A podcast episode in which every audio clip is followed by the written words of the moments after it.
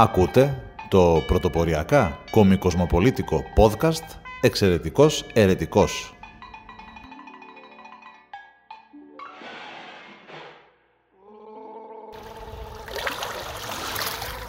Από το Καραμπουρνάκι Θεσσαλονίκης για κάθε μπαρμπουνάκι Ιωνίου, Αιγαίου, Πασών, Πελάγων, Λιμνών, Ποταμών και Ωκεανών. Φίλες και φίλοι, χαίρετε. Είναι το νέο επεισόδιο του podcast ε, Εξαιρετικός Ερετικός, το οποίο μπορείτε φυσικά να το βλέπετε και στο YouTube και να με βλέπετε, ενώ στο podcast ε, δεν θα με βλέπετε παρά μόνο θα με ακούτε. Παρότι αυτό το συγκεκριμένο επεισόδιο αποφάσισα να το κάνω οπτικό-ακουστικό, προκειμένου να θαυμάζετε την αφεντομουτσουνάρα του υποφαινόμενου. Όπως βλέπετε, έχω και τα δύο φλαράκια μου, τις μόνες αρσενικές κούκλες που έχουν οι δύο κόρες μου. Οπότε, για να μην αισθάνομαι πολύ μόνος, που ούτως ή άλλως είμαι σε αυτό το σπίτι σαν μόνος άρεν, έχω και τα δύο φιλαράκια. Το ένα με μοβ μαλλί, στα πλαίσια της ανοιχτικότητας και της συμπεριληπτικότητας. Ο έτερος εγώ τον λέω Τζον Τζον, αλλά οι κόρες μου λένε δεν υπάρχει πια. Δηλαδή τώρα είναι ο Κεν. I'm Just Ken, ένα τέτοιο τραγούδι που υπάρχει. Ε, εγώ θα το λέω John John, ίσως είναι από την Bibi-Bo που μάλλον καταργήθηκε στο μεταξύ. Το συγκεκριμένο επεισόδιο θα είναι πραγματικά σύντομο, όχι για κανέναν άλλο λόγο, αλλά πολύ απλά γιατί δεν έχω επαρκή μνήμη στο κινητό και έτσι δεν θα μπορέσετε να με απολαύσετε για περισσότερα λεπτά, αν και θα το επιθυμούσατε. Ξεκινάμε πάντα με τον σχολιασμό της καθημερινότητας. Σήμερα το πρώτο θέμα είναι ε, αναμφίβολα ήταν προχθές μάλλον, όχι σήμερα, η επίσκεψη του Κυριάκου Μητσοτάκη στο σταθμό μετρό της Αγίας Σοφίας εδώ στη Θεσσαλονίκη, την ε, Λεβεντομάνα, όχι αυτή είναι η Κρήτη, η Λεβεντογένα, εδώ είναι η Φτωχομάνα Θεσσαλονίκη λοιπόν και αναρωτιόμουν έκατσα και υπολόγισα ότι εφόσον το μετρό μας έχει αρχίσει να κατασκευάζεται το 2006 αυτό σημαίνει από τότε έχουν περάσει ή 5 ή 6 πρωθυπουργοί οι οποίοι κάπως σχετίστηκαν με αυτό το μετρό εγγενίασαν άλλος μουσαμάδες άλλος σε έναν τερματικό σταθμό άλλος σήμερα ο Κυριάκος Μητσοτάκης μάλλον προχθές που ήταν στην πόλη μας εγγενίασε την υπογραφή της σύμβασης με την ελεκτική εταιρεία αυτή που θα δρομολογία, ας πούμε, ε, τα δρομολόγια του μετρό. Εν πάση περιπτώσει, εγώ αναρωτιέμαι, όλοι αυτοί οι οποίοι περνάνε και πραγματικά έχουμε συμπληρώσει χρόνο γκίνες για κατασκευή μετρό τα 18 χρόνια, είναι όσο να πεις κοντά δύο δεκαετίες. Δεν ντρέπονται που έρχονται και εγκαινιάζουν ένα έργο το οποίο ποτέ μα ποτέ τελικά δεν περατώνεται και δεν λειτουργεί. Η πόλη ακόμα δεν έχει ε, εν λειτουργία μετρό ήταν να ανοίξει και να μας υποδεχθεί και να κάνει τα δρομολόγια στα τέλη του τρέχοντος έτους του 2023 και τώρα είμαστε αυτομάτως Οκτώβριο του 2024 άκουσα προχθές να λέει ο, ο αρμόδιος υφυπουργός Νίκος Ταχιάος που ήταν και υποψήφιος ε, δήμαρχος στι προηγούμενες δημαρχιακές εκλογές της τοπικής αυτοδιοίκησης. Πάντως τώρα αξιοποιήθηκε από τον Κυριακό Μητσοτάκη, είναι υφυπουργός, ε, νομίζω, δημοσίων έργων ε, ή κάτι τέτοιο και είπε ότι πάμε για Οκτώβριο του 2024 γιατί ασφάλεια πάνω απ' όλα. Με αυτά και με αυτά, φίλες και φίλοι, θα κλείσουμε 20 χρόνια που το μετρό εγκαινιάζεται συνεχώς από αλλεπάλληλους, 5 ή 6 αν μέτρησα καλά, γιατί το 6 είχαμε Κωστάκι Καραμαλή τον Οκνηρό και μετά διαδέχτηκε αυτόν ο ΓΑΠ, Σαμαράς, Τσίπρας, αν θέλω βάζω, αν δεν θέλω δεν βάζω Παπαδήμο και τώρα Κυριάκος. Ας πούμε μία μούτζα πρωθυπουργή, για όσους μας βλέπετε στο YouTube πραγματικά μία μούτζα, για όσους μας ακούτε στο podcast, μια μούτζα πρωθυπουργή, επαναλαμβάνω, έχουν εγκαινιάσει κάτι από το μετρό, από Μουσαπά, από Μουσαμά, συγγνώμη, μέχρι τερματικό σταθμό και τελικά μετρό δεν έχουμε. Εφόσον αυτοί δεν τρέπονται, τι με μέλη εμένα ή μάλλον με μέλη φίλες και φίλοι διότι για όσους ζείτε στη Θεσσαλονίκη θα έχετε δει ότι όλη η πόλη και κυρίως ο κεντρικός οδικός άξονας που δεν είναι άλλος από την Εγνατία Οδό εδώ και 18 χρόνια είναι ένα εργοτάξιο. Αυτό πέρα από την αισθητική που αμαυρώνει την πόλη σημαίνει άπειρες χαμένες θέσεις εργασίας για όσους έχετε περπατήσει πρόσφατα ή και λιγότερο πρόσφατα στην Εγνατία θα έχετε δει ότι εκεί που είναι το εργοτάξιο και έχει ε, μουσαμάδες και λαμαρίνες δεν ε, δεν φυτρώνει ούτε ξερόχορτο. Δηλαδή έχουν κλείσει τα μαγαζιά, έχει ερημώσει η αγορά, μαραζώνει.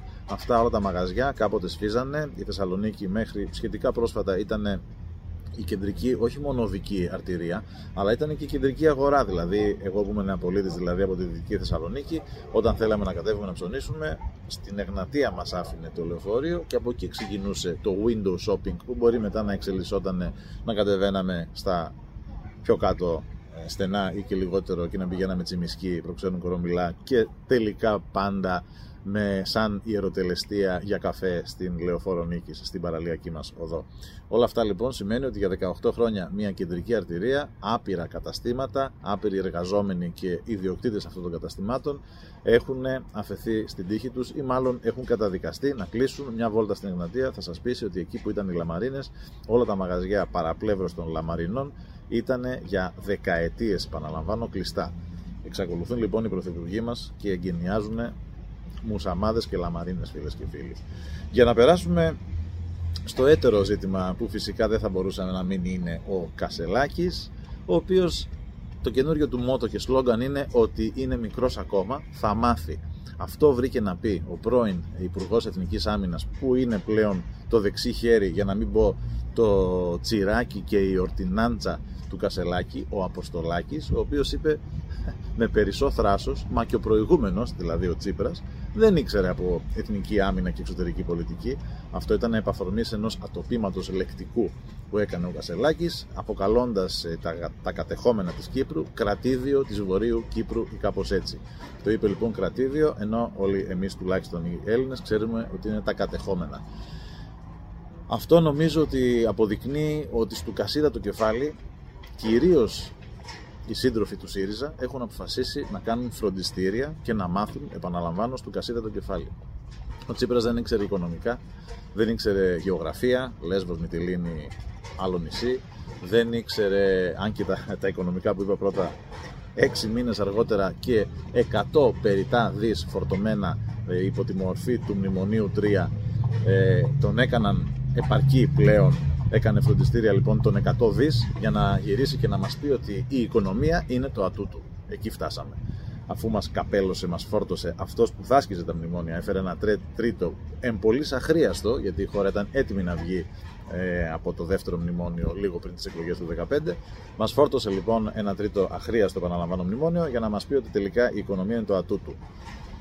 Ο Τσίπρας λοιπόν μαθαίνει εξωτερική πολιτική, αγγλικά, και εθνική άμυνα στο Κασίδα το κεφάλι που είμαστε εμείς, ο Κασελάκης, σαν άλλος Τσίπρας, ήρθε για να μάθει να κάνει φροντιστήριο στη μητρική του, τα ελληνικά, και επίσης να μάθει οικονομία που βέβαια ο ίδιος ισχυρίζεται ότι τα ξέρει τέλεια από την Goldman Sachs, μέχρι να αποδειχθεί ότι τελικά ούτε εκεί θα είχε δουλέψει ή θα είχε δουλέψει σε κάποια υποδέστερη βοηθητική δουλειά, όπως ε, αποδείχθηκε πρόσφατα ότι είχε ψηφίσει στις εκλογές τι εσωτερικές των Ρεπουμπλικανών, παρακαλώ.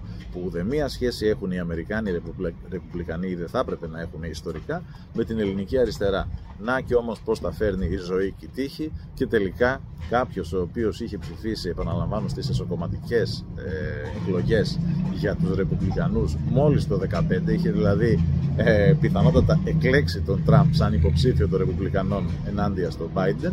Αυτός λοιπόν φυτευτός σημεί με κάποιο μαγικό τρόπο που μπορούν πολλοί να εικάσουμε και να φανταστούμε. Στα αριστερά κόμματα εξάλλου η, ε, ο μηχανισμός του κόμματος είναι κεντρικά ελεγχόμενος και κάποιος ο οποίος δεν απεβίωσε, που συνήθως αυτός είναι ο τρόπος εναλλαγής των προσώπων στην εξουσία των αριστερών κινημάτων, ας πούμε, δηλαδή κομμάτων.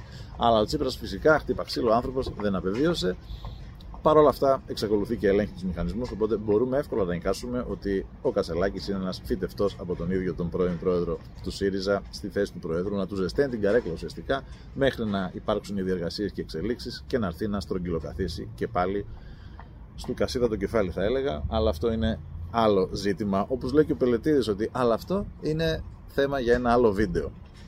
Παρένθεση για τον Πελετήδη. Επειδή έχω γυναίκα πατρινιά, και έχω κάποια γνώμη. Πιστεύω και εγώ, εφόσον πηγαίνω σχετικά τακτικά στην Πάτρα, νομίζω και εγώ ότι αφού το ψηφίζουν ακόμη και οι Πατρινοί με 70-80%, πιστεύω ότι θα είναι ένας καλός δήμαρχος. Η ένστασή μου σε σχέση με τον Πελετήδη είναι η εξής. Δεν μπορεί να διαφημίζεις έργα τα οποία τουλάχιστον κατά το ίμιση έχουν χρηματοδοτηθεί από την Ευρωπαϊκή Ένωση και παράλληλα η μόνη σου η μόνιμη εποδός αλλά και μόνη ουσιαστικά του κόμματος ε, στο οποίο, το οποίο πρεσβεύει, το οποίο σε υποστηρίζει, μέλος του οποίου είσαι δηλαδή του ΚΚΕ, μονίμως να κατηγορεί την Ευρωπαϊκή Ένωση, τις λύκοσυμμαχίες, τον υπερελιασμό και όλα τα συναφή, ενώ καρπώνεσαι ωφέλη από αυτό. Δηλαδή, δεν μπορεί να είσαι εν ολίγης και κατά της Ευρωπαϊκής Ένωσης και να διαφημίζεις τα έργα που κατά το ίμιση τουλάχιστον, μη σας πω υπό τη μορφή ΕΣΠΑ και όλων των ευρωπαϊκών προγραμμάτων, τα έχει χρηματοδοτήσει πάνω από τα δύο τρίτα αυτών η Ευρωπαϊκή Ένωση.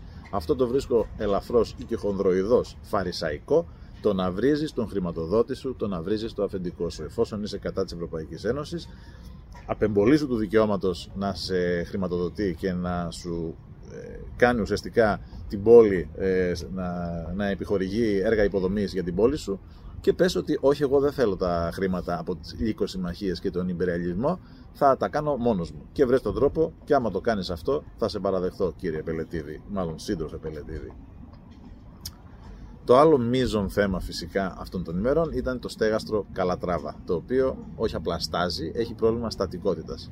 Το μόνο που έχω να πω γι' αυτό είναι περίπου παρεμφερές στο σχόλιο ε, και με αυτό που έκανα προηγουμένως για το μέτρο, διότι το στέγαστρο Καλατράβα χρησιμοποιήθηκε και χτίστηκε επ' αφορμής της Ολυμπιάδας το 2004. Συνεπώς, εδώ έχουμε, αν θέλετε, με όλο το φάσμα των κυβερνήσεων υπό τη μορφή ευθύνης, διότι εφόσον χτίστηκε πριν το 4, άρα χτίστηκε επί Κώστα Σιμίτη, επί Πασόκ, μεσολάβησε ο Κωστάκης ε, Καραμαλής, όπως είπαμε, ο Κνηρός και μετά επακολούθησαν όλες οι κυβερνήσεις που προηγουμένως ε, αναφέραμε, ας μην τις ξαναλέμε. Συνεπώς, εφόσον ένα έργο φαραωνικών διαστάσεων αλλά και κόστους όπως αποδείχθηκε, 130 εκατομμύρια είναι 130 εκατομμύρια.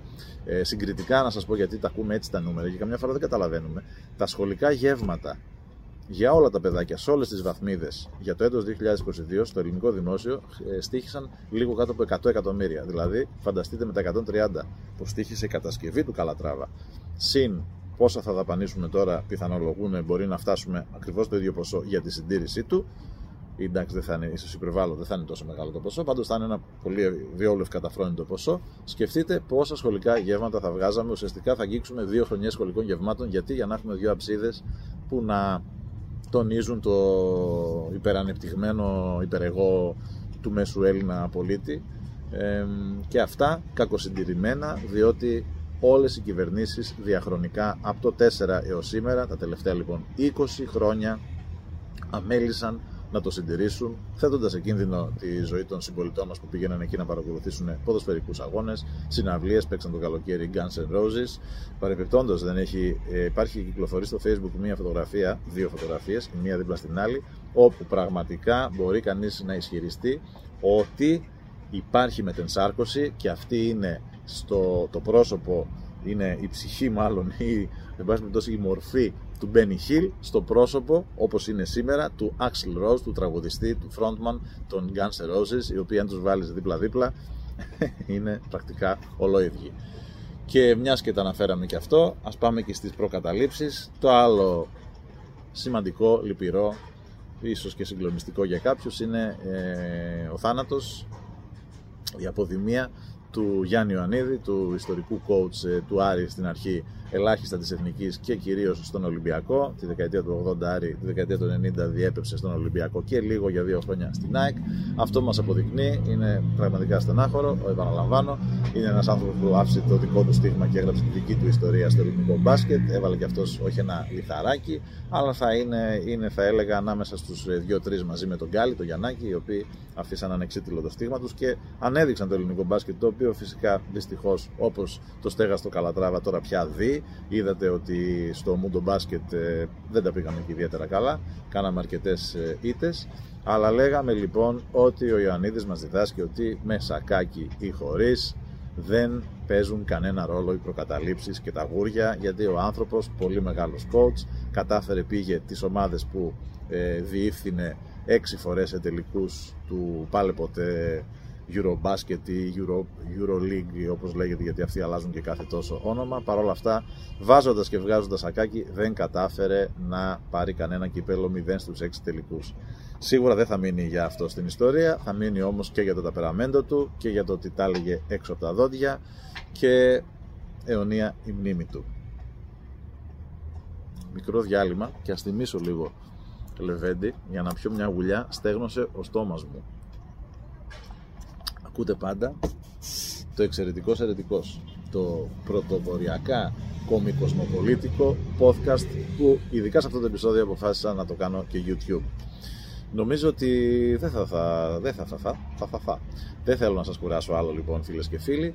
Ήταν το επεισόδιο που ασχοληθήκαμε με τα πέμπτα ή έκτα εγγένεια κάποιου πράγματος. Σε λίγο θα αρχίσουν να εγγενιάζουν τα πόμολα, ε, τα μηχανήματα όχι έκδοση εισιτηρίων, ανάληψης ε, χρημάτων που θα έχει υποθέτω μέσα ο κάθε σταθμός ή ο κάθε δεύτερος σταθμός. Δεν ξέρω, εφευρίσκουν διάφορα πράγματα να εγκαινιάσουν για ένα πράγμα το οποίο όχι απλά δεν λειτουργεί ακόμα, αλλά κάθε τρίμηνο πάει πίσω η έναρξη λειτουργίας του ένα τρίμηνο. Δηλαδή είναι πραγματικά σισύφεια η διεργασία, η διαδικασία λειτουργίας του σαλονικιώτικου μετρό.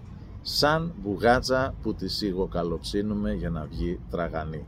Και με αυτά τα σοφά λόγια, εγώ, ο Τζον Τζον και ο Κεν σας χαιρετούμε, ευχαριστούμε που μας παρακολουθήσατε. Είμαστε οι εξαιρετικά ερετικοί, το τρίο Στούτζες, σαν αλατοπίπερο με μένα στη μέση. Εγώ φαίνεται είμαι η οδοντογλυφίδα. Ε, Μείνετε συντονισμένοι, παρακολουθήστε μας στο YouTube, στο podcast, στο TikTok, πάλι ως εξαιρετικός ερετικός. Προσεχώς εξελίξεις που αφορούν πρωτίστως την αφεντομουτσουνάρα μου, ευρύτερα τον χώρο που πρεσβεύω και γιατί όχι τη χώρα την ίδια. Ευχαριστούμε και γεια σας.